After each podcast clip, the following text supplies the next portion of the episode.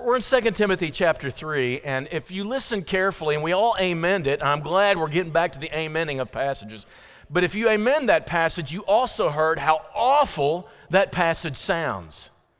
Because it starts off, I'll just recall the first verse, understand this, Timothy, that in the last days there are going to come times of difficulty, for people will be lovers of self. And he goes on to paint this picture of what that is going to end up looking like.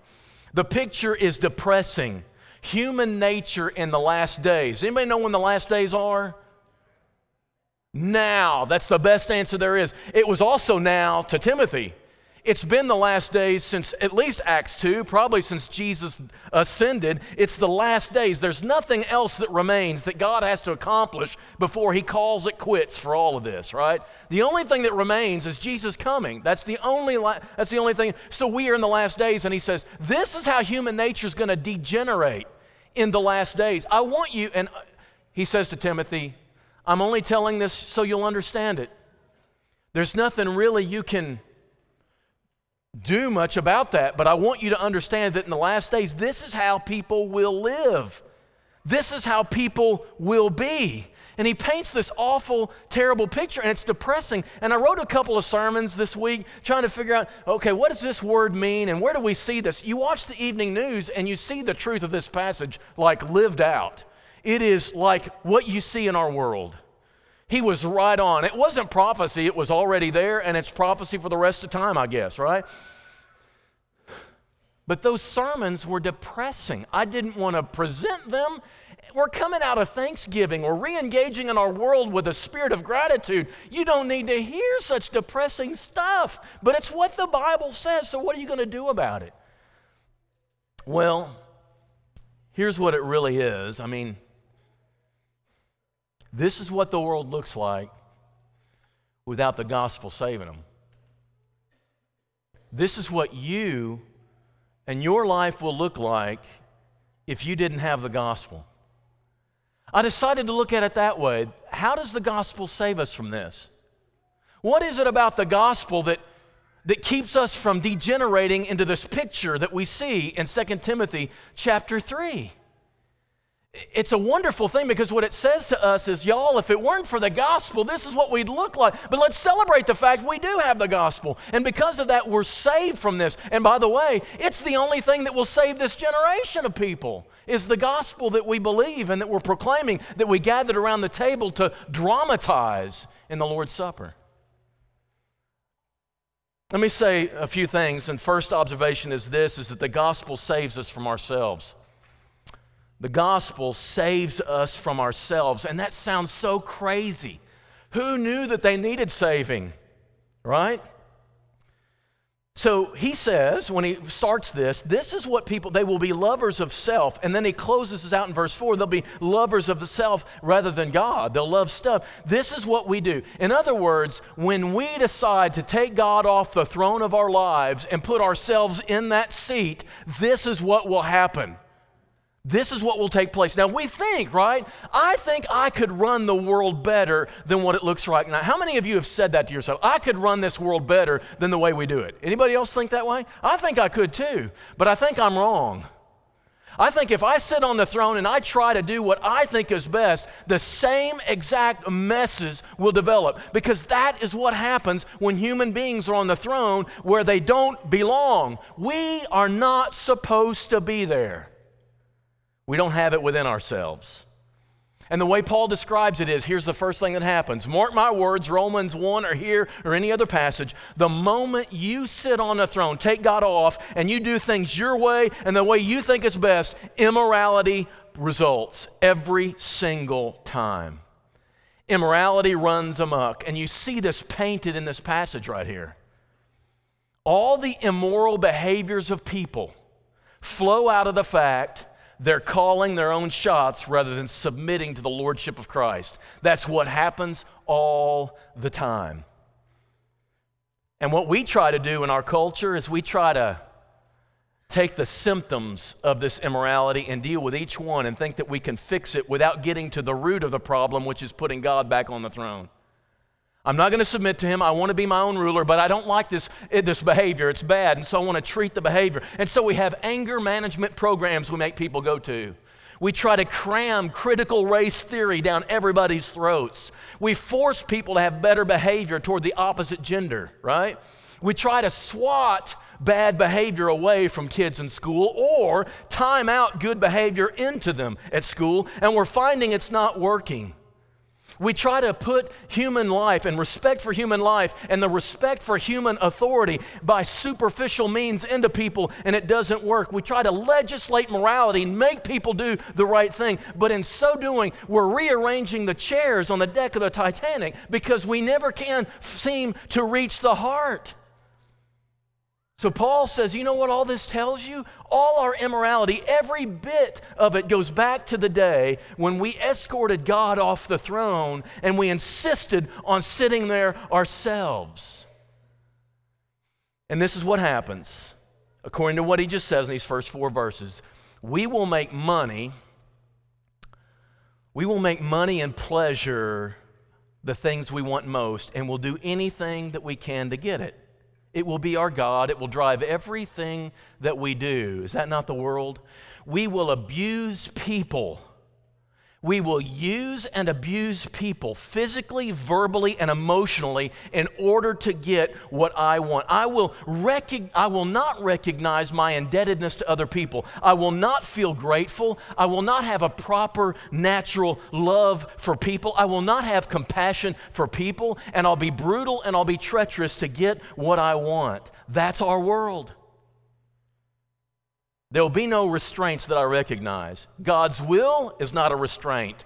The parental position in my life, their authority, all human authority, it's not going to restrain me. Basic human respect will not restrain me. What is good for everybody doesn't restrain me. Nothing will keep me from pursuing whatever I want. There are no limits, and I will never tell myself no. Why? Because I'm on the throne. I'm calling the shots. That's what's going to happen when we replace God with ourselves. Look in our world and see if that's not exactly what's happening. But the gospel that we believe, that we obey, will not let you do that. It nips it in the bud, right? The gospel is a response to the bad news, and you have to admit the bad news before you can accept the good news. The bad news is, I am sinful, and I'm not fit to rule. I'm not fit to rule my life, and I'm certainly not fit to rule yours. I don't have it within me. So Jesus says, if you're going to accept the gospel, you got to say no to yourself, deny yourself. You got to admit to yourself, just like Jeremiah said, it is not within me to direct my own steps. There's a way that seems right to me, but the end is a way to death, and so I've got to submit to the Lord himself. Praise the Lord, there is somebody who's worthy to be on the throne and will govern our lives well. But it's not us, but we need to name him, don't we? His name is Jesus the King. And our job is to one day admit this, to see this, and to bow before him and pay homage to him. Jesus said it concisely this way, seek ye first the kingdom of God, and then all these other things will be ordered properly. The blessings of God are abundant, but you know what happens when instead of being blessings, they become curses because we've made them the main theme of life? We need to put them under God's dominion and let them become blessings again. And I confess this is not easy for any of us. Sometimes I still insist on taking God off the throne and calling my own shots. I think even while I'm doing that, I know that's not the right thing, but I just can't resist. But to obey the gospel, the good news, you every day resist this urge to rise up over God and not submit to him. And if you ever go to church, if you never go to church to hear a message that sometimes makes you say no to yourself, that makes you look at the things you do and say, I've got to stop doing that. If that's not your experience, you're not being preached the gospel, because it's going to keep telling you, God is Lord, Jesus is Lord, you are not. And when you really want to have a declaration of independence and do your own thing, that's when you most need to say no to yourself. That's why we're here this morning. I'm looking at you dads and mom and dads. You're bringing your family up this hill into the presence of God to model for your entire family for yet another week that you don't have what it takes to manage your own life. That's why you came up here.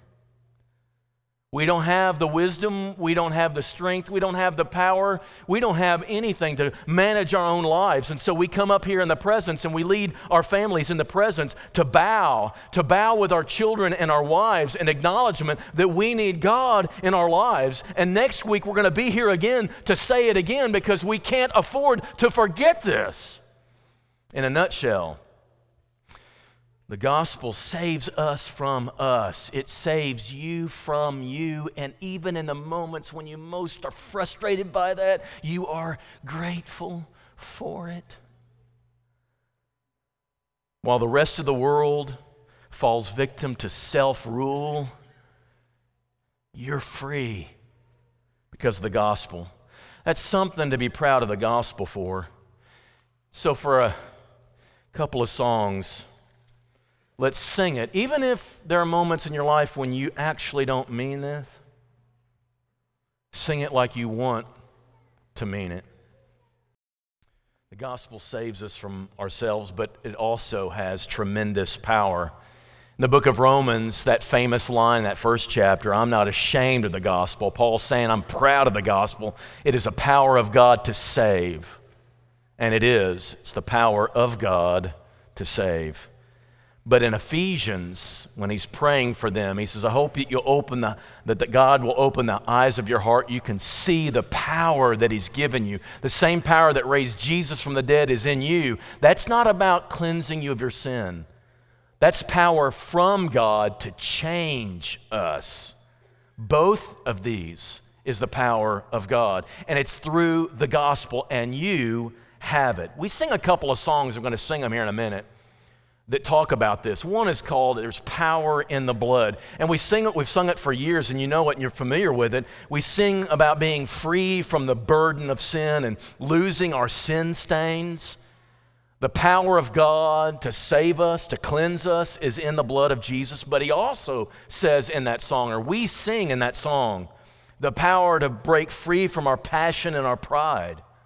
Those things that we want most, those things that oppose God and we long to and we're drawn to, the power of God through the gospel comes to us so that we can say, no, we have the power to actually restrain those passions. We can actually change. Another one that we sing is Rock of Ages. And the first line ends with this first verse ends with this amazing line, be of sin the double cure. It's a two-pronged cure. The first one, it says, cleanse me from its guilt. That's the power of God to save. No longer are you guilty of sin, that sin's been purged, but the rest of it says, and its power. We've been released from the power of sin to keep us enslaved to our desires. And because of the blood of Jesus and the gospel and what he did on the cross, it actually empowers us to make a different choice. We can live a different kind of life. Don't fall prey to this weird thing that people say, well, it cleansed you of your sin, you're saved, and just go on living your way, skipping and jumping. No. It gives you the power to change things. I want you to see the description, 2 Timothy chapter 3, verse 5. It's a weird line. The ESV says this, having the appearance of godliness, the facade, the look of godliness, but denying its power. There were these people going around teaching certain forms of the truth, and here's what they did. They attended worship, a very public, obvious mark of the Christian life. They attended worship. They read scripture. They may pray in public. They were doing some of the marks of the Christian. These are what everybody knows are what Christians do, but here's the thing. Here's the thing they were doing. It was all that they were doing. That was all. Those are the most fakeable expressions of Christianity in the world. And there are some people who only do those things. That's it. I'm going to do the obvious marks, and it's going to look like I've behavior modified myself into being saved. And what he is saying, these people look like Christians, but when you look into their lives for a long time, there's no power flowing out of them. Christianity is not just behavior change. It's certainly not just public behavior change. It's a total life that has been fully transformed by the power of God that's unleashed within you, and it's supposed to come out in all sorts of ways, not just the ones that can be faked. There's a total Christ-like transformation that is to happen in the Christian life. These people were playing gospel games. You know what gospel games are? Things that look so impressive to people, but they aren't backed by a life that's real.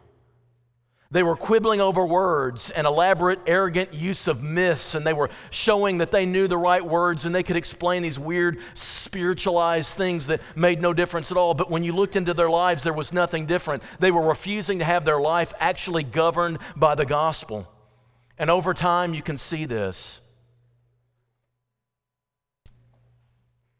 These two people named here, this is odd, these are the two people that were the magicians that faced Moses and Exodus. They're not named in Exodus.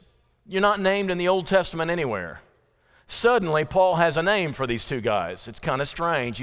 This is kind of like in Jewish literature. They named these two magicians that went against Moses. Have you always wondered how did the magicians copy what Moses did for the first two plagues? And then after that, they said, we're out. That's the finger of God. We can't do this, right? They were able to fake it along a little while, but over time, it became clear they weren't legit. And Paul is saying to Timothy, watch these guys over a long period of time.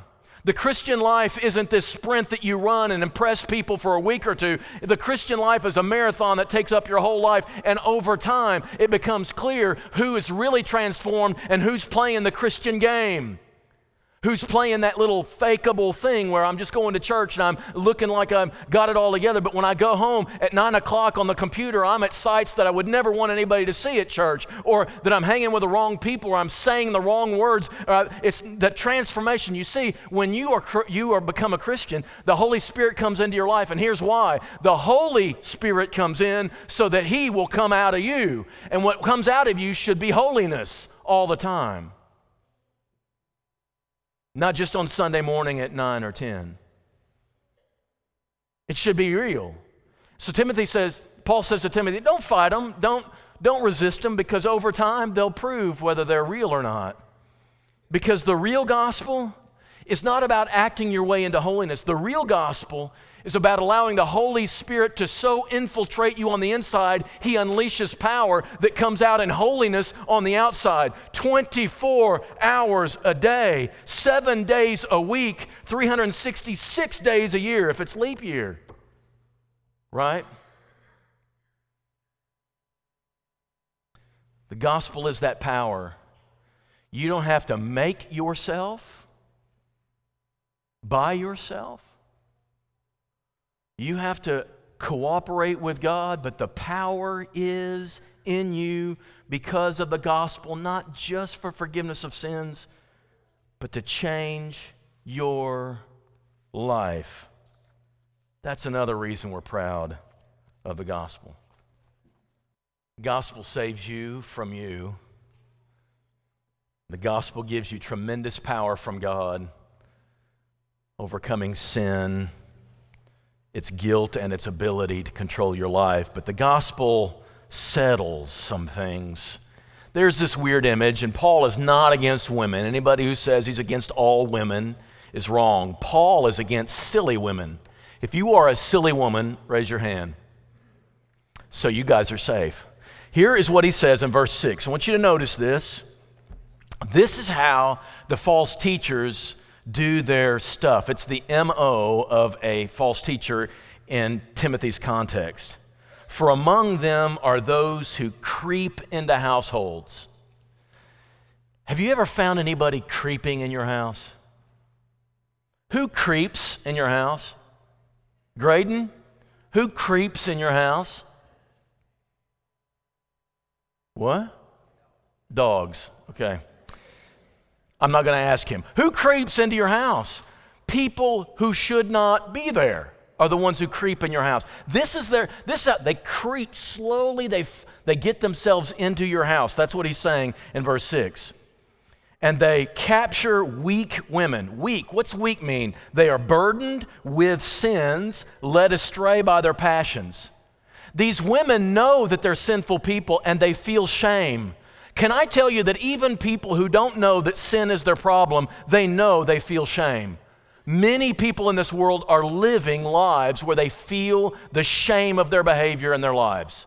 They don't know what to do with it, and it weighs them down, and they're conscious of it at all times. Not only that, but their passions are all out of whack. In other words, there's so many things that they're doing that they know they shouldn't be doing.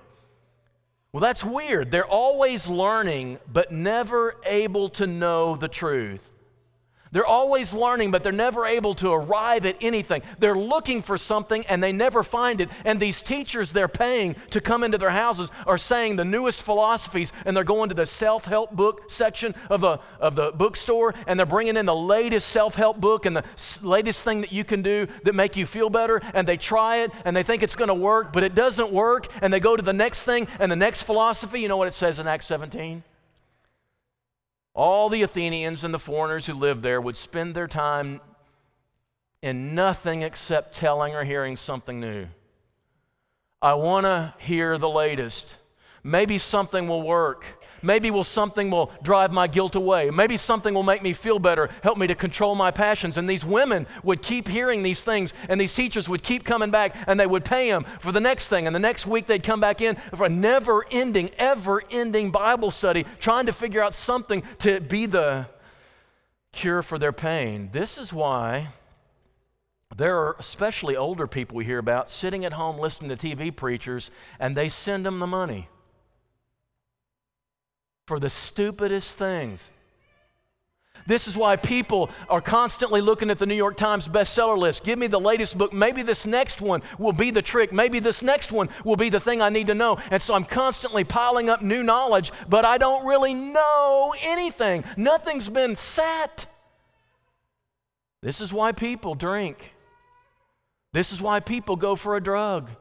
They're driving the shame out. They're trying to figure out, but they're not. They're just drowning it out for a moment. This is why, as C.S. Lewis says, when a man goes knocking on a brothel, he's looking for God. He just doesn't know how to find him, and he thinks if I just feel good and meet the next woman, the next right woman will take away the shame, but what he finds out, he'll have to go knocking next week. You can keep on knocking, right? But it's not going to help you because that's not where the problem is. They keep looking for a solution in the wrong places, and you're buying stuff late at night on those stupid commercials that you think, this will fix my problem. No, it won't. It's a never-ending supply of options that do not work. There is something that works. There's one thing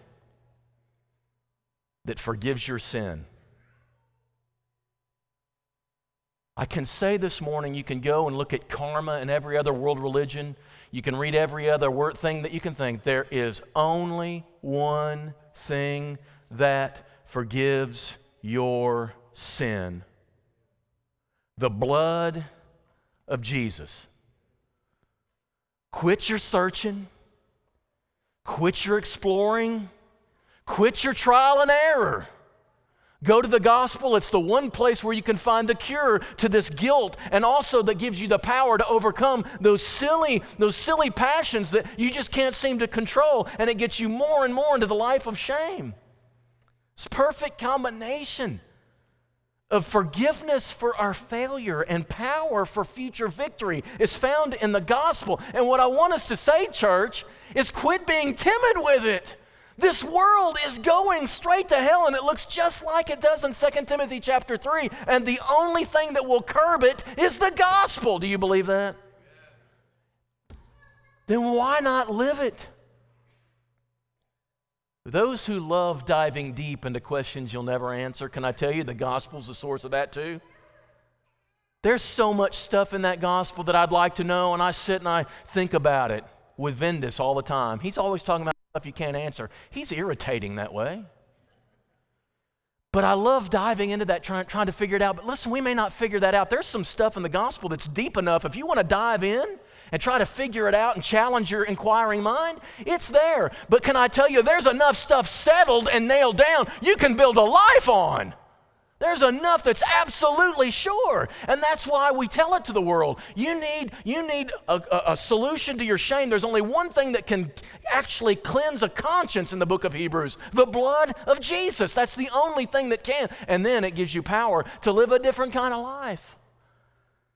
Quit looking in all the wrong places. The next bestseller, the next great hot speaker on YouTube, the great internet program, the great product that you can buy, 1-800, all you need is right there in the gospel. It's been in front of you all the time, and it's true for the world today. There's a lot of things I don't know, but the most important things we do know. The gospel saves us from ourselves, it provides tremendous power, and it settles things and gives us assurance and freedom.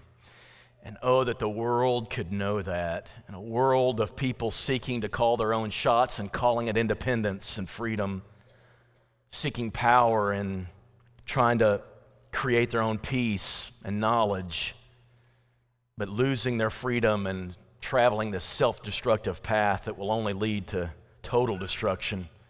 Let's not be like the world. Let's trust the gospel and take advantage of what God's given us. May we escape this, but more importantly even than that, or as important as that, let's take it to them. Let's embody this. Let's share this. Let's hate where that leads so badly that the solution we know that we have we'll share. That's what we're supposed to do. Let's be proud of the gospel, not timid. Let's be proud of it, so much so that we actually live it out, submit ourselves to it, and we share it with a world that desperately needs it. And this morning, if you are a gospel follower, please, please be people who are proud of that gospel and confident of that gospel. As Paul says, I won't boast in anything about me, but I will boast in that cross.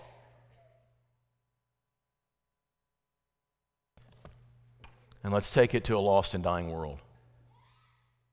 If there's anyone who's not responded to this gospel, I can't think of a solitary reason in this world you wouldn't. And this morning it's available to you. Bow your knee to Jesus. Name him Lord. Admit that you don't have what it takes to rule your own life, and let him do it. And live in the victorious power of light of that. If you're subject to it, and you're ready for it, come as we stand and sing.